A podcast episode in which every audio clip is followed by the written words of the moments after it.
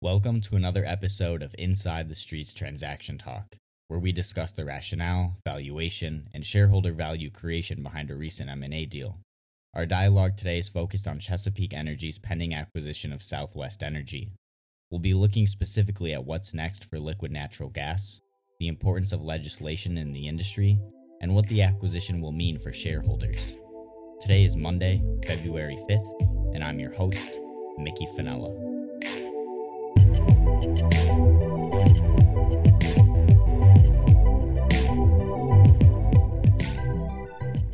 Legislation and secular trends forming an energy transition, light has been shed on LNG, or liquefied natural gas, in the United States. And that's what's really pushed this acquisition of Southwest Energy. The first LNG exports from the United States in 2016 came after Congress lifted a 40 year old ban on U.S. oil exports that was formed around the 1970s oil shock. Without going too much into the decade's rise in LNG exports from the US, there are a few factors that make US LNG so attractive to global buyers. The pricing structure is more favorable in that it is sold on a free on board basis, meaning buyers take ownership at the terminal and they don't have to pay long haul transport fees associated with the price, ignoring some nuances to the pricing formulas. The US is said to be energy independent, meaning that the amount domestically produced meets domestic demand. Yet, the US still imports some oil from other regions due to the need for the heavier nature of crude oil, because most of the oil produced domestically is lighter in nature. Supply has historically tracked demand in the States, indicating that domestic prices are almost sheltered from global market swings. However, energy independence has become a political term and rarely addresses the economic reality. With increased exports of LNG, the US is deepening its exposure to prices on the global market. There's also the concept of the law of one price. At a high level, this means that even though the US is energy independent, because we buy and sell across the globe, international supply and demand pressures affect pricing domestically. LNG exports out of the US have been increasing rapidly, with 17 more terminals planned to operate in the next five years, on top of the eight the country currently exports from. This is a double edged sword in a way, where allies in Europe can rely on the US for oil as they did during Russia's invasion of Ukraine, but the increased exports can also affect pricing, prop up supply, and divert investments away from the clean energy transition. More on Russia's invasion of Ukraine the US was critical in assisting Europe to diversify its oil imports, as 40% of EU oil imports came from Russia prior to the invasion, whereas now that number has been trimmed to 9% and LNG has dominated at 41%. At face value, it looks as though the US and companies like Chesapeake and Southwest are set to benefit from increased demand from Europe, but we have to look further with a better understanding of the role the US plays in the oil market and the LNG boom, we can get into the rationale of this transaction. Chesapeake is an independent exploration and production company, acquiring and developing properties that produce natural gas, oil, and other components from underground reservoirs.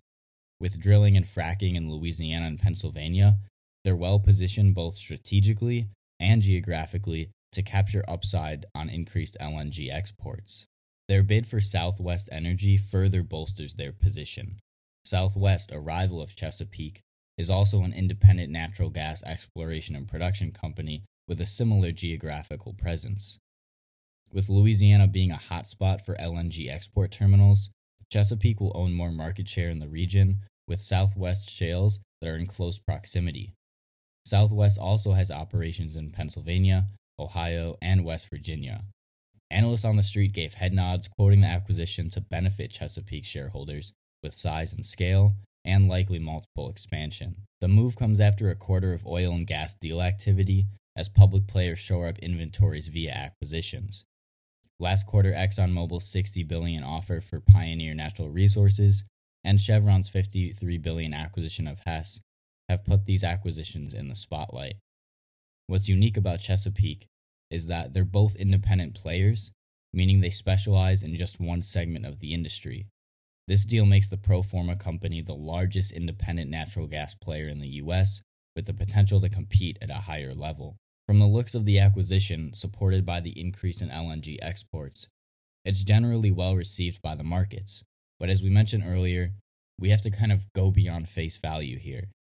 Although the US is rapidly growing its exports of LNG, the international demand may be overdone and there's a possibility of overinvestment. Europe's energy plan, set in action in May of 2022, seeks to save energy, produce renewables, and diversify energy sources. Most of Europe's gas demand has been declining over the past two years, along with LNG imports being under consensus for the past year. So while Europe has been increasing its demand for renewables, it's decreasing its demand for gas and therefore LNG. So the US might be overplaying the demand scenario. While Europe's energy security was a backbone justification for the new LNG terminals, most of the projects were an emergency response in case of an energy crisis from Russia's invasion of Ukraine. The Biden administration has halted the new terminals for more diligence, the delay looks to see the economic impact on U.S. consumers, the climate impact, and an assessment of where LNG demand really is. There is an exception on the pause in the case of an energy crisis among a U.S. ally, but so far Europe has control over a potential crisis. With Asia being an importer of U.S. LNG as well, it looks as though most of the product will still go to Europe, LNG is mostly used for residential and commercial heating, cooking, and power generation. So, with Europe expected to be hit with colder weather, they're more likely to receive shipments, with Asia's main demand driver being coal reduction. And a recap of today's episode, we covered the boom of LNG exports since the late 2010s and its furthered expansion in the coming years. With these industry tailwinds, companies like Chesapeake Energy are shoring up inventories through acquisitions to capture the upside of increased LNG exports from the US. However, with an energy transition in the works and the influence of politics and legislation, there's a possibility of overinvestment. Although concerns about overinvestment do exist, our analysts do think that this is a very compelling strategic acquisition here and that the increase in LNG exports in the future will still likely benefit not only Chesapeake, but also shareholders as a part of this pro forma company. With the new LNG terminals likely being paused for federal approval until the election, the election outcome also plays a big role in next steps. Chesapeake's acquisition of Southwest Energy will likely benefit shareholders with Chesapeake owning 60% of the pro forma company, set to rebrand and be headed by Chesapeake's current CEO. Be sure to keep an eye on the acquisition and the state of LNG exports in the global markets once we get more word from the White House. Thanks for tuning in today's episode, and be sure to check out our podcast page on Evergreen Podcast.